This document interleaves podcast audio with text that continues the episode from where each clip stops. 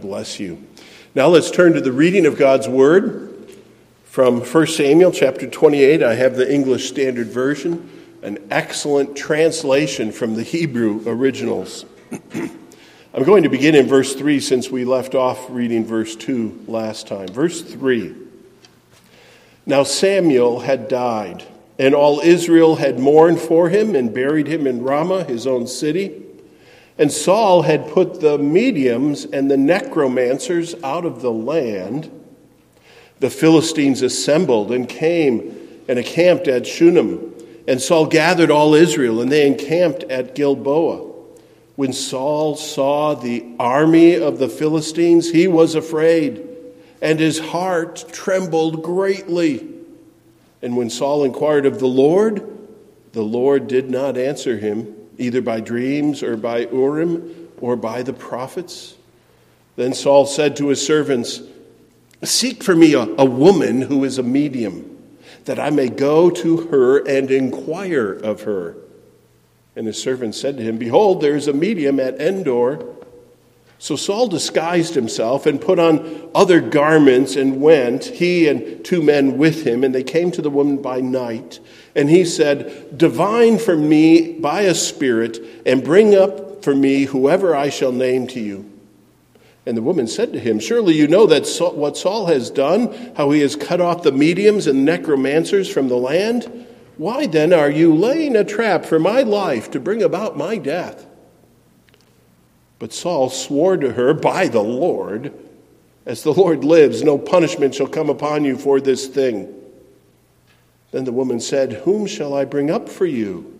He said, Bring up Samuel for me.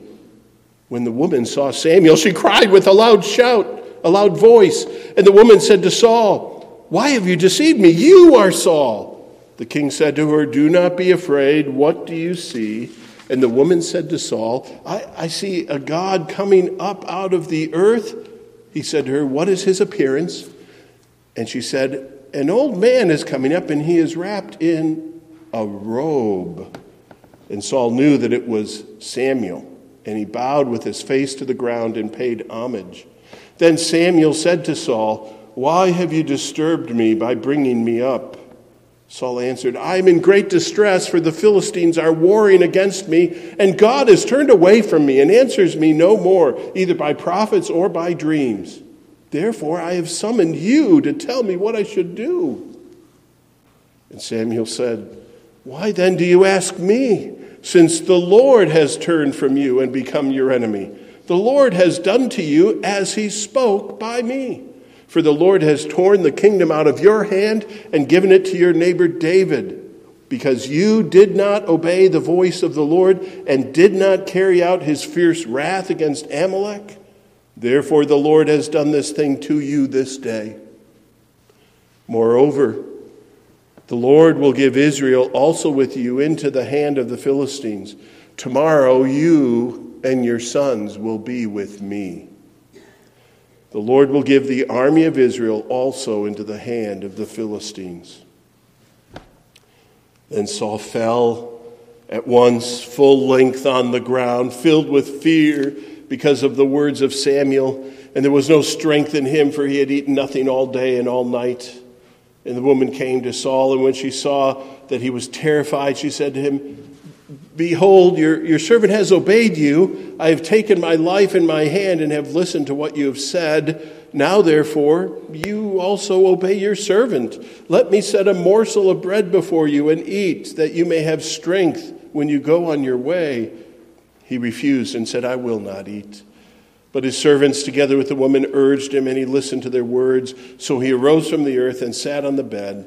Now the woman had a fattened calf in the house, and she quickly killed it, and she took flour and kneaded it, and baked unleavened bread of it, and she put it before Saul and his servants, and they ate.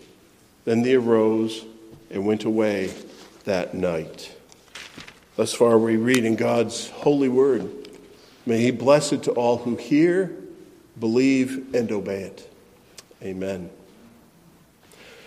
Earlier, as we were praying, we spoke of the month of Ramadan. We're in the midst of Ramadan. It runs for another uh, two weeks, I think, so we're right in the middle of it. the Muslim month, uh, the ninth month of the Islamic calendar, and it's the most sacred month in the Islamic culture. Muslims observe Ramadan. Do you remember why they're, they're doing this? Why they fast all day and eat at night? What's the impetus for celebrating Ramadan? Um, it had slipped my mind, so I had to do my research afresh and, and remembered. What they're celebrating is uh, that Allah gave the Quran to the Prophet Muhammad uh, around the year 600, 610 AD, six centuries after Jesus.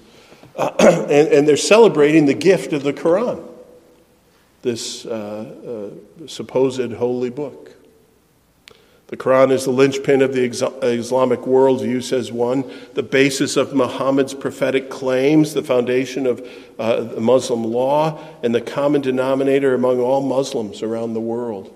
And Ramadan is a time of reflection, self improvement, heightened devotion, and worship. And, as one source says, Muslims are expected to put more effort into following the teachings of Islam. So they fast all day and then they eat at night. And as we saw recently from missionaries in Morocco, that the streets are bare during the day that once had hustle and bustle. The coffee shops are closed. And people come out at night and they just basically reverse their living. Why all this fuss over Ramadan for these Muslims? They're celebrating this book, but this book cannot do much for them. They're not really seeking truth. They're simply submitting and obeying and practicing a religion. We need to pray for the millions of people that are misled by Islam. And to turn the corner, we need to pray for people who have Bibles in their home and neglect it.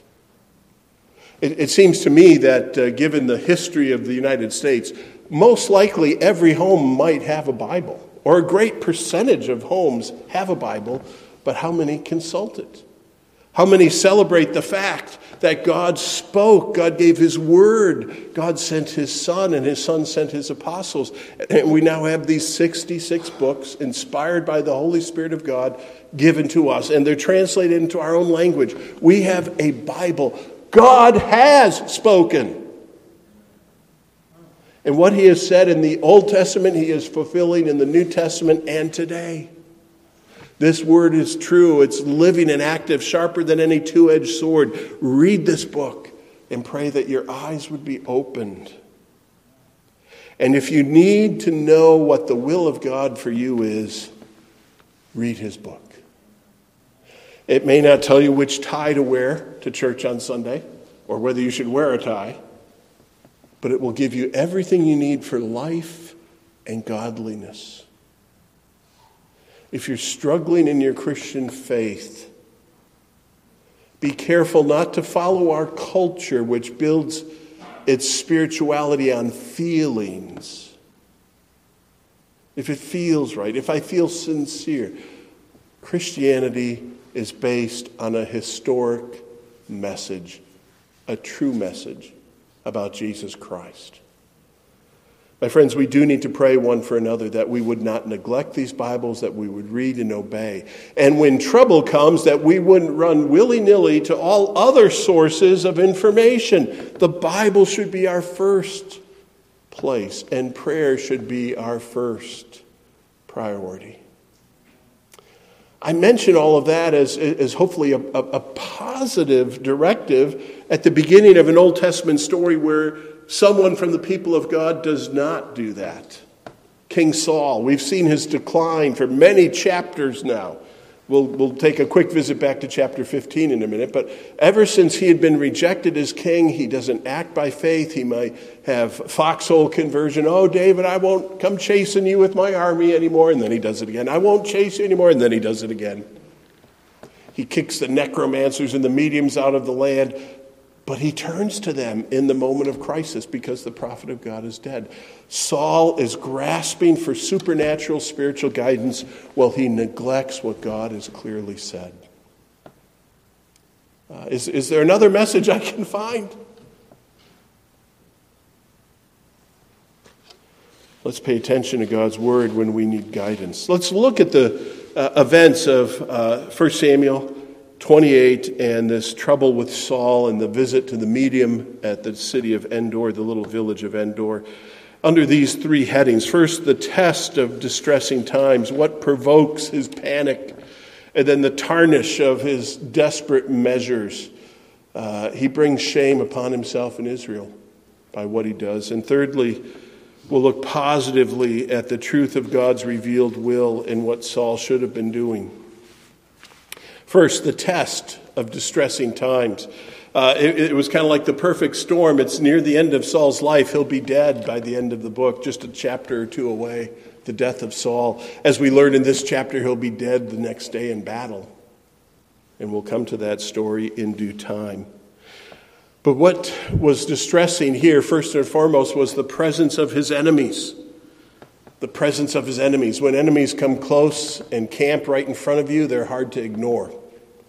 And this was the full uh, display of Philistine armored strength, their chariots. And they weren't meeting in some valley or on one hillside. This wasn't a border skirmish. If you have that map in the back of your Bible or you pay attention to where they're gathering, it's the valley of Jezreel, wide open plains, and they're up in the breadbasket, not the breadbasket, but the central area of Israel.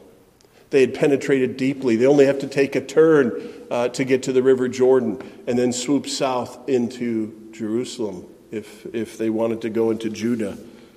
The presence of the enemy on the plains of Jezreel. And Saul is afraid. He is very afraid. He hears they're coming and he's afraid. And then when he actually sees them, Saul is, is to the north and they're to the south, and he's on. Uh, he's on the side of the mountain at uh, uh, Gilboa. And he has a great view. Verse 5 When Saul saw the army of the Philistines, he was afraid, and his heart greatly trembled. Saul was a warrior. Remember, he stood head and shoulders above most of the Benjamites when he was chosen to be king. He had killed his thousands, he wasn't a slouch. And he's afraid. He's never faced a foe like this. What are your fears? What, who are your enemies? You see an email from someone who's always been a problem to you, and that, that emotion rises. Oh, something's going to be challenging here. A very small example. Or the troublesome person at your workplace, or someone in your family tree that always rocks the boat. I'm afraid we, we keep too many lists of enemies and we don't make peace as we should. That would go a long way to limiting the number of enemies if you just made peace with more. Here, Saul is opposed by these uh, godless uh, Philistines. Interestingly enough, David is with the Philistines. We'll get to the rest of David's story shortly. But he's there and he's filled with fear instead of faith in God. Well, faith in God is hard when you come face to face with enemies. No, faith in God is possible as David would later write, He prepares a table before me in the presence of my enemies. David had seen it, David would write it. Perhaps even before the book of Psalms was composed, David had sung that very thing for Saul when he was in Saul's service. Saul's not thinking of that. Or just looking at his geography, the valley of Jezreel against a great enemy. Has God ever done anything there to deliver his people? Yes. You can read the book of Judges, chapter 6. In Judges chapter 6, the, uh, who was it? The uh, Midianites and Amalekites. They both joined forces, and Israel's really in trouble because they're just getting ransacked. God raises up a man named Gideon and a very supernatural military deliverance on that very field of battle. And Saul would have known about that story. But Saul's faith is broken. It's not functioning. He's not looking to the past blessings of God. He's not remembering the Word of God. He's not walking with the help of the Spirit of God. Faith, on the other hand, faith leans upon the Lord's past victories when present struggles appear. That's what faith does. But Saul's is broken and not even present. So his distress is from the presence of his enemies. Secondly, his distress is from the absence of his mentor, and, and mentor's kind of a stretch. It's really the prophet of God. But in the early days, Samuel was a mentor to Saul. You can see many times that Saul would sit willingly and want to hear what Samuel had to say. Saul was instructed. But Samuel has died. We were told that here in verse 3, where we started reading, and it happened, and, and we read it back in chapter 25, verse 1. When it happened, it was told to us. Here it's, it's reminding us that Samuel is dead because it's increasingly drawing the picture of why Saul is so distressed. He doesn't have that pastoral voice, he doesn't have access to the word of God through a prophet, and that's very distressing. There were no more sermons to listen to. Poor Saul. And finally, the most distressing thing of all, if we were paying attention, is found in verse 6 the silence of God. He didn't have Samuel, but he said, okay, okay, uh, I, I got to do something here. And, and perhaps he was fasting because he hadn't eaten, we find out later. Um, he inquires of the Lord, and in verse 6, it uses the covenant name of God, Lord, all capitals in our English. The Lord did not answer him. He didn't have a dream, and sometimes God spoke through dreams, if you remember the, the early days. No dreams. The Urim and the Thummim, the, the, the items that the, the priests would cast and interpret for giving direction. Why, why didn't the Urim and the Thummim work? Well, if you remember, Saul had killed all the priests at Nob, the little city of Nob. He had them all wiped out. One escaped, and he's with David. It's kind of like Saul had, had, had burned his Bible, and now he wants to read it, but he can't. The Lord did not answer him by dreams, by the priests, or by the prophets. The silence of God is real and profound. God had pulled the plug on Saul. Saul, I'm done with you. I've given you plenty of opportunities to listen, and we're done. And there'll come a time when you want me, and you're not going to have me. It's too late. You're locked out. Turn with me, if you will, to Psalm 13. I need to make a pastoral clarification for you. Because you may be sitting wondering, what if the Lord is silent to me? Am, am I cut off like Saul? Am I, am I unsaved? Am I, am I lost? What's going on? Sometimes God seems distant and you feel forsaken. Don't even raise your hand. If you've been a Christian any length of time, you know that experience. You're not alone. Many of the psalmists have known the silence of God, not permanently, but for a season. There are many reasons for it, and I'm not going to spend much time on it, but I want to say this and use Psalm 13 to do it. How do we tell the difference if I'm like Saul or if I'm like David? If I'm God's done with me and I'm under his judgment, or it's just a season that God is using for my good, like David. Here in Psalm 13, we have David asking these very questions and answering them. How David responds to the silence is the help. Here's the help. It's a very short psalm, Psalm 13, a psalm of David. How long, O Lord, will you forget me forever? How long will you hide your face from me? See the parallel? David's had silence. The heavens are like brass. How long must I take counsel in my soul and have sorrow in my heart all the day? How long shall my enemy be exalted over me? There's a parallel. David continues Consider and answer me, O Lord my God. Light up my eyes, lest I sleep the sleep of death, lest my enemies say I prevailed over him, lest my foes rejoice because I am shaken. But I have trusted in your steadfast love. My heart shall rejoice in your salvation. I will sing to the Lord because he has dealt bountifully with me. Those last words are expressions of faith. Even before God answers, he says, Lord, I don't know what's going on, but I'm still with you, and I'm going to wait upon you, and I will rejoice in you. The key difference between the Saul experience and the David experience is that the Christian still pursues God. The Christian still pursues God. Don't give up on God. Remember the words of Peter when many people were leaving. Jesus says, You guys want to leave too? And Peter says, Lord, who else can we go to? You alone have the words of life.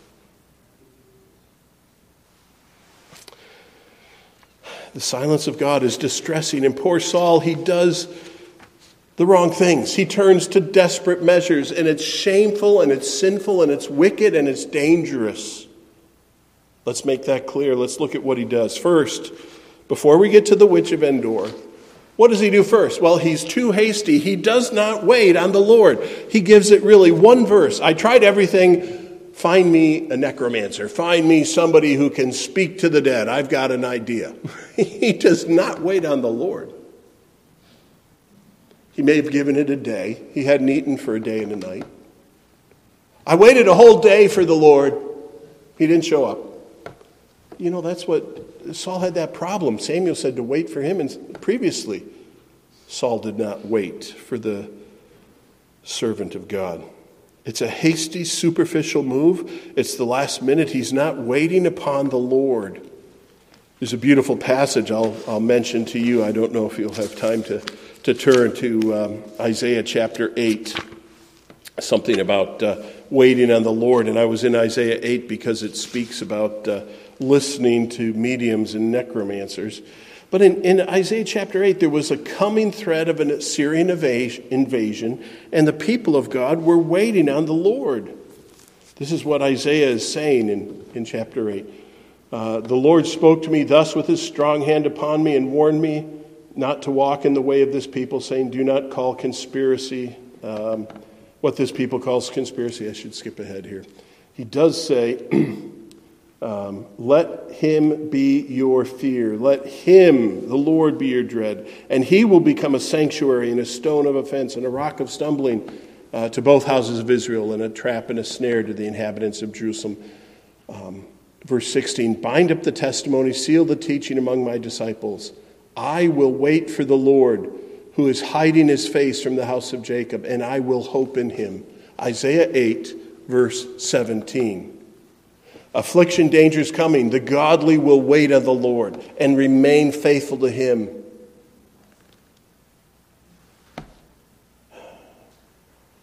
Others, though, in Isaiah, just to read on in chapter 8, uh, they will say, Inquire of the mediums and the necromancers who chirp and mutter. When they say that to you, the Lord says, Should not a people inquire of their God? Should they not inquire of the dead? Should they inquire of the dead on behalf of the living? No. And Isaiah comes later in history, it, uh, it's well after the time of Saul. But this is the way the godly think. We have God, we should wait upon him. And to turn to these other sources is to listen to chirping and muttering. I think it's Matthew Henry who said, Saul does not listen to the word of God, but he does stoop to hear the muttering voice of a medium. Some lady in a hovel that he's going to give a few shekels to, and he's going to listen to her as opposed to remember the word of the God that, that was delivered to him. You can see that it's a, a desperate measure. He's not waiting on the Lord, he's turning to a sinful source. And while we're talking of waiting, let me remind you of a precious verse I texted it this morning to my good friend Ed Reed. I said, Ed, how thankful I am for Isaiah 40, verse 31. Those who wait on the Lord shall renew those, their strength. They shall mount up with wings like eagles. They shall walk. They shall run and not be weary. They shall walk and not faint. Those who wait on the Lord. That's, a, that's the first misstep of Saul here. And then the second one is pretty big and pretty vivid. He turns to a sinful source for information. he conjures up a medium. And I say that uh, ironically. We were told in the text here that we read in chapter 28, after the death of Samuel, the narrator put in a comment that Saul had gotten rid of all the mediums and necromancers. He had done something to, to get rid of these people from the land because it was prohibited in the law of Moses. These people, you could die, you could be killed for using this technique in Israel. He'd gotten rid of them, but when he needs one, his people know at the drop of a hat where to find one. So the reality was Saul's leadership wasn't working there, and uh, the, the country was still in dire difficulties. And he turns to consult uh, the occult he tries to commune with the dead. and it's wrong. Leviticus 19, verse 31 says, Do not turn to mediums or necromancers, do not seek them out, and so make yourselves unclean by them. I am the Lord your God. Do not. I think that would cover seances. Things that we think, oh, that's silly or that's just simple fun, party fun. Uh, I think there are implications here for playing the Ouija board game. Talk to me if you have questions about that. These things are off limits.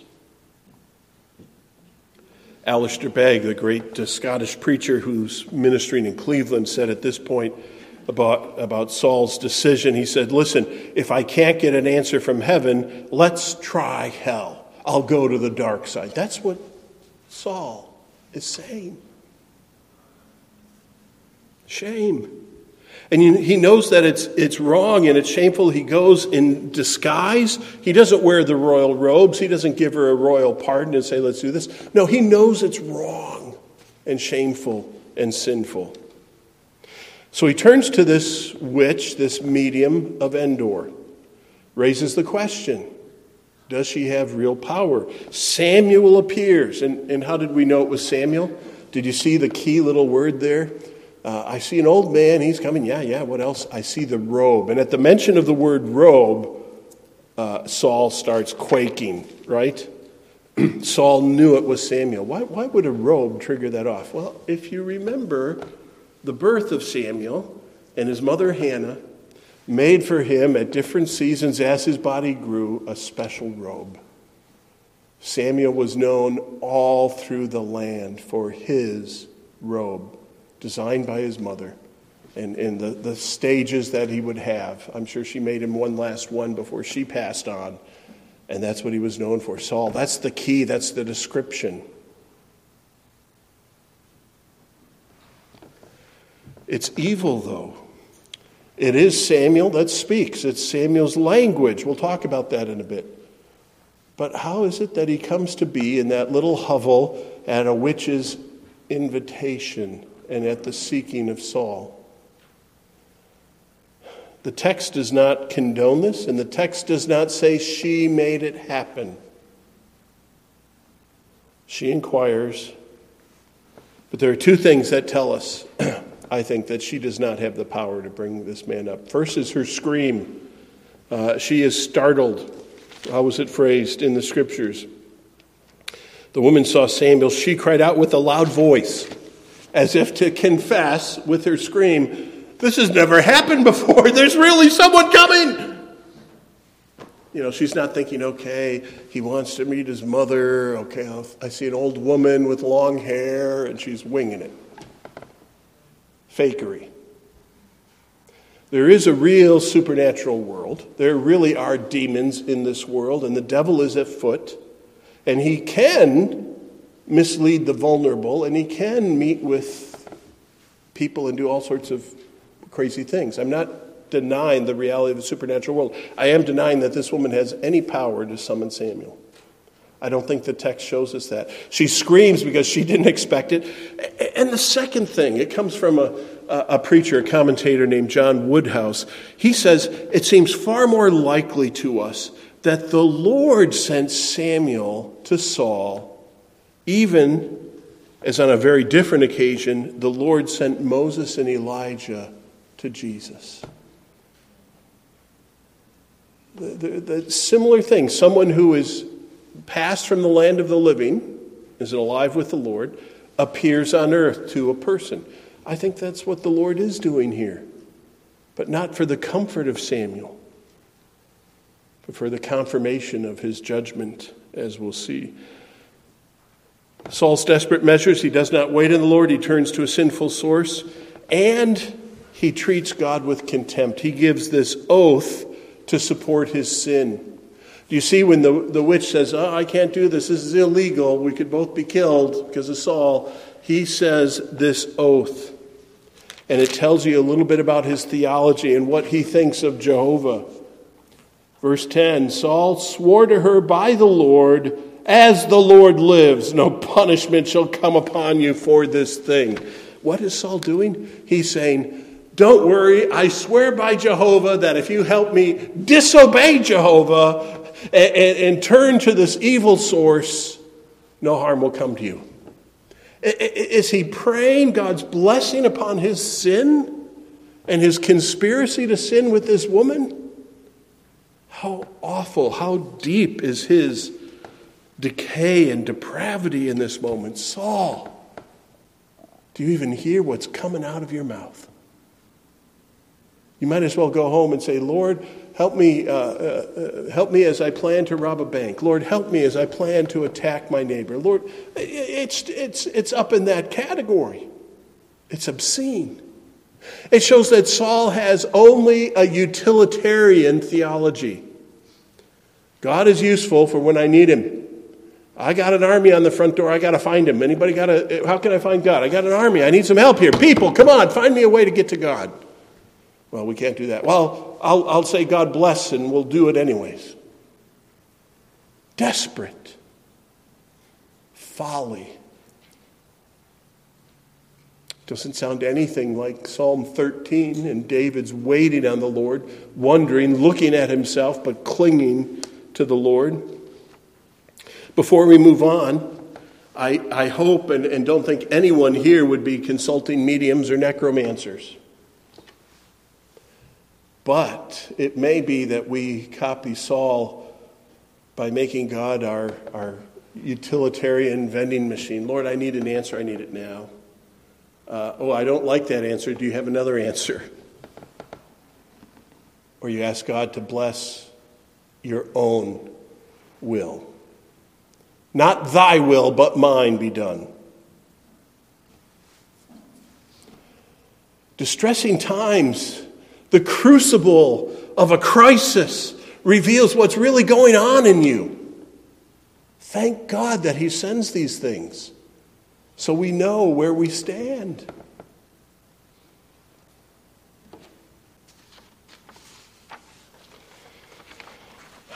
We see where Saul stands. Let's look finally at this heading the truth of God's revealed will. What was here that should have been helpful? What was here to reinforce what would have been the right measures? Let's look at three words here. Listen. First, listen. In verse uh, 17, as uh, Samuel is called up and Samuel begins saying, You know, what's going on? Why have you disturbed me? Um, he's, and, Sam, and Saul says, Oh, I've got this trouble. You got to tell me what to do. Samuel says, verse 17, The Lord has done to you as he spoke by me.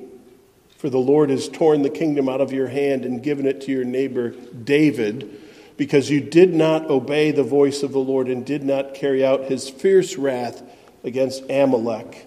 Therefore, the Lord has done this thing to you this day. You haven't been listening. You should be listening, but you're not. This is where we turn back to 1 Samuel 15 for those two verses that tell us what Saul did or did not do and why he's in trouble. When he didn't com- commit to following the Lord's word and he did his, his own way, the prophet comes to confront Saul. In Samuel 15, 22 and 23, Saul gets to the, Samuel gets to the heart of the matter, the problem in Saul's, and uh, these are worth reading. Has the Lord as great delight in burnt offerings and sacrifices? Saul, does he delight in, in your plan as much as in obeying the voice of the Lord? Behold, to obey is better than sacrifice, to listen than the fat of rams. Saul, you've got it all backwards. Instead of listening to the Lord, you came up with your own ideas and you want God to listen to you.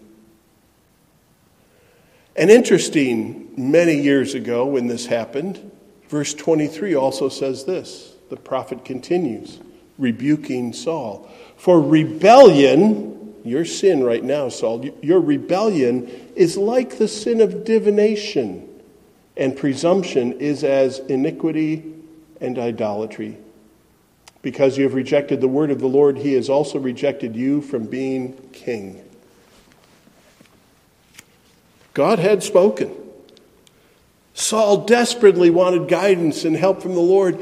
God had spoken. The great speech of Samuel in his farewell address said, Fear the Lord and obey him. Here, when, when there was an after action review, the prophet of God rebukes Saul and says, Look, you're, you're doing what you think is best, and that's not what God wants. The Lord had spoken to Saul time and time and time again. He should have been listening. Samuel here just repeats what's already been revealed. You have the word of God, obey it. And there is a time and a place to obey it, is there not? The verse that we put at the top of the uh, worship bulletin each week begins with these words from Isaiah 55 Seek the Lord while he may be found, call on him while he is near. Let the wicked forsake his way and the evil man his thoughts. Let him turn to the Lord, and he will have mercy on, on him, and to our God, and he will freely pardon. Saul, you need to listen, repent, and obey. So the first step here would be listen. The second step is obey. There is no substitute for obedience. That's what Saul had found out in chapter 15. That's what he hears afresh from Samuel here and now. Because you did not obey the voice of the Lord and did not carry out. Do you obey the Word of God? Or, or do you do it selectively? Many people have heard of the Thomas Jefferson Bible. Thomas Jefferson thought certain parts of the Bible weren't really accurate or helpful, so he took a penknife, you know, that pointy thing you would craft a quill into a pen, and he excised certain verses from the Bible. At least he's being upfront. Uh, yeah, I don't believe that one. That one's coming out. But let me ask you you know what God requires of you? There are some verses that are particularly hard for you, as there are for me. Do we offer a partial obedience or a wholehearted obedience? As we sang earlier, prone to wander, Lord, I feel it, prone to leave the God I love. Here's my heart, so take and seal it, seal it for thy courts above. God wants a single, wholehearted obedience from his people. And don't be fooled. God is not an absentee parent who might not notice. God sees and knows even the thoughts and intentions of your heart.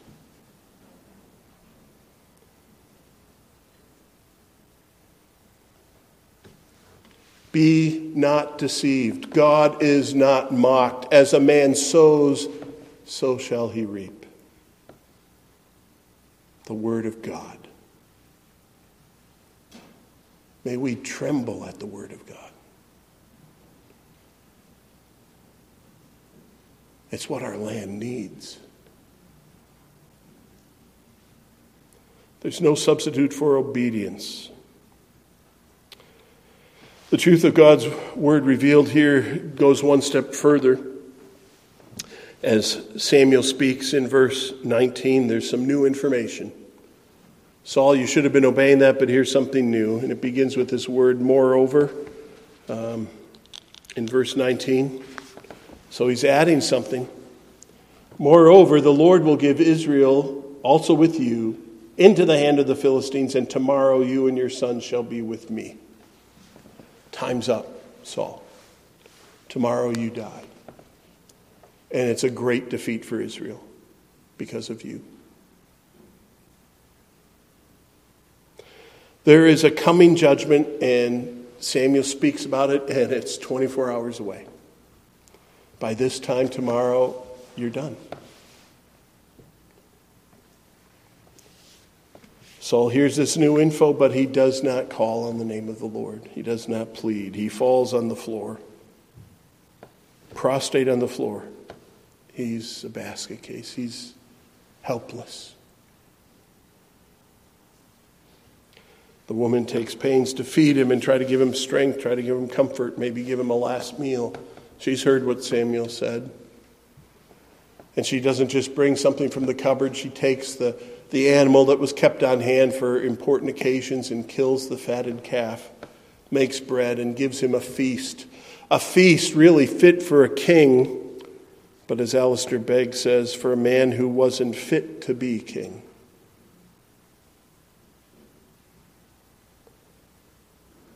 God can feed you in the face of your enemies.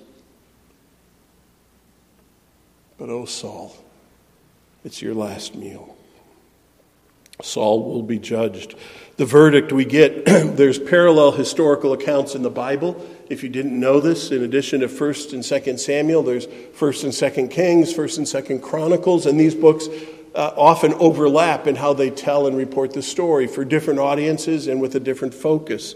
In 1st Chronicles 10, we hear this verdict on the life of Saul. He will be judged. And this is what uh, maybe the obituary or the final report says. 1 Chronicles 10, verse 13 and 14. So Saul died for his breach of faith. He broke faith with the Lord in that he did not keep the command of the Lord and also consulted a medium seeking guidance. He did not seek guidance from the Lord. Therefore, the Lord put him to death and turned the kingdom over to David, the son of Jesse. That's the verdict. A lack of faith.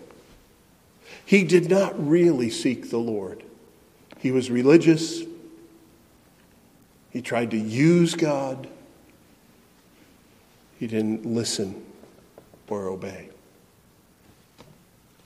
Very sobering. May we listen. May we obey. May we be aware of the coming day of judgment and accountability for us. Let me close with these three words in addition. The first is hear, hear the word of God. That's been plainly asserted. The word of God is key to you walking the Christian life, to you knowing God and walking uprightly before Him. You can't do it apart from God's word. You need to have daily, regular intake of God's Word, not just your favorite verse, but you need to read widely. Perhaps you've never read the story of Saul and the witch at Endor. You've heard it today, and it can help you. Read the whole counsel of God, hear the Word of God. Secondly, fear the silence of God. When God uh, doesn't answer, when He doesn't feel close, that is a time for you to spend a little more time in prayer. On Saturdays at noon, I pray on Zoom with several pastors, and we've been doing that for over a year now. Uh, I'm so thankful to have 15 minutes at noon, or 12 minutes at noon, with uh, a bunch of different pastors. One pastor texted me, says, I'm spending the whole day in prayer, I won't be logging on.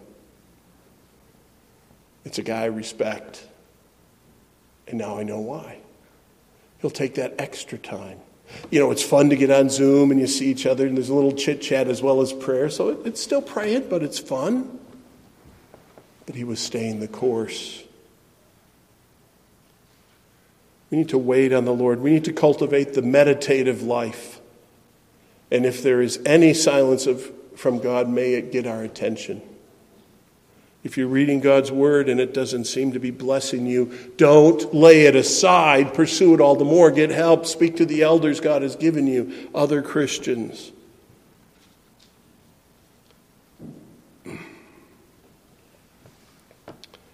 Finally, trust the Son of God. I wanted to end with an emphasis on the Lord Jesus Christ. You see, Saul is not the Savior of Israel. David is the helpful king that comes, but David is not ultimately the Savior. It's the Son of David, the Lord Jesus Christ.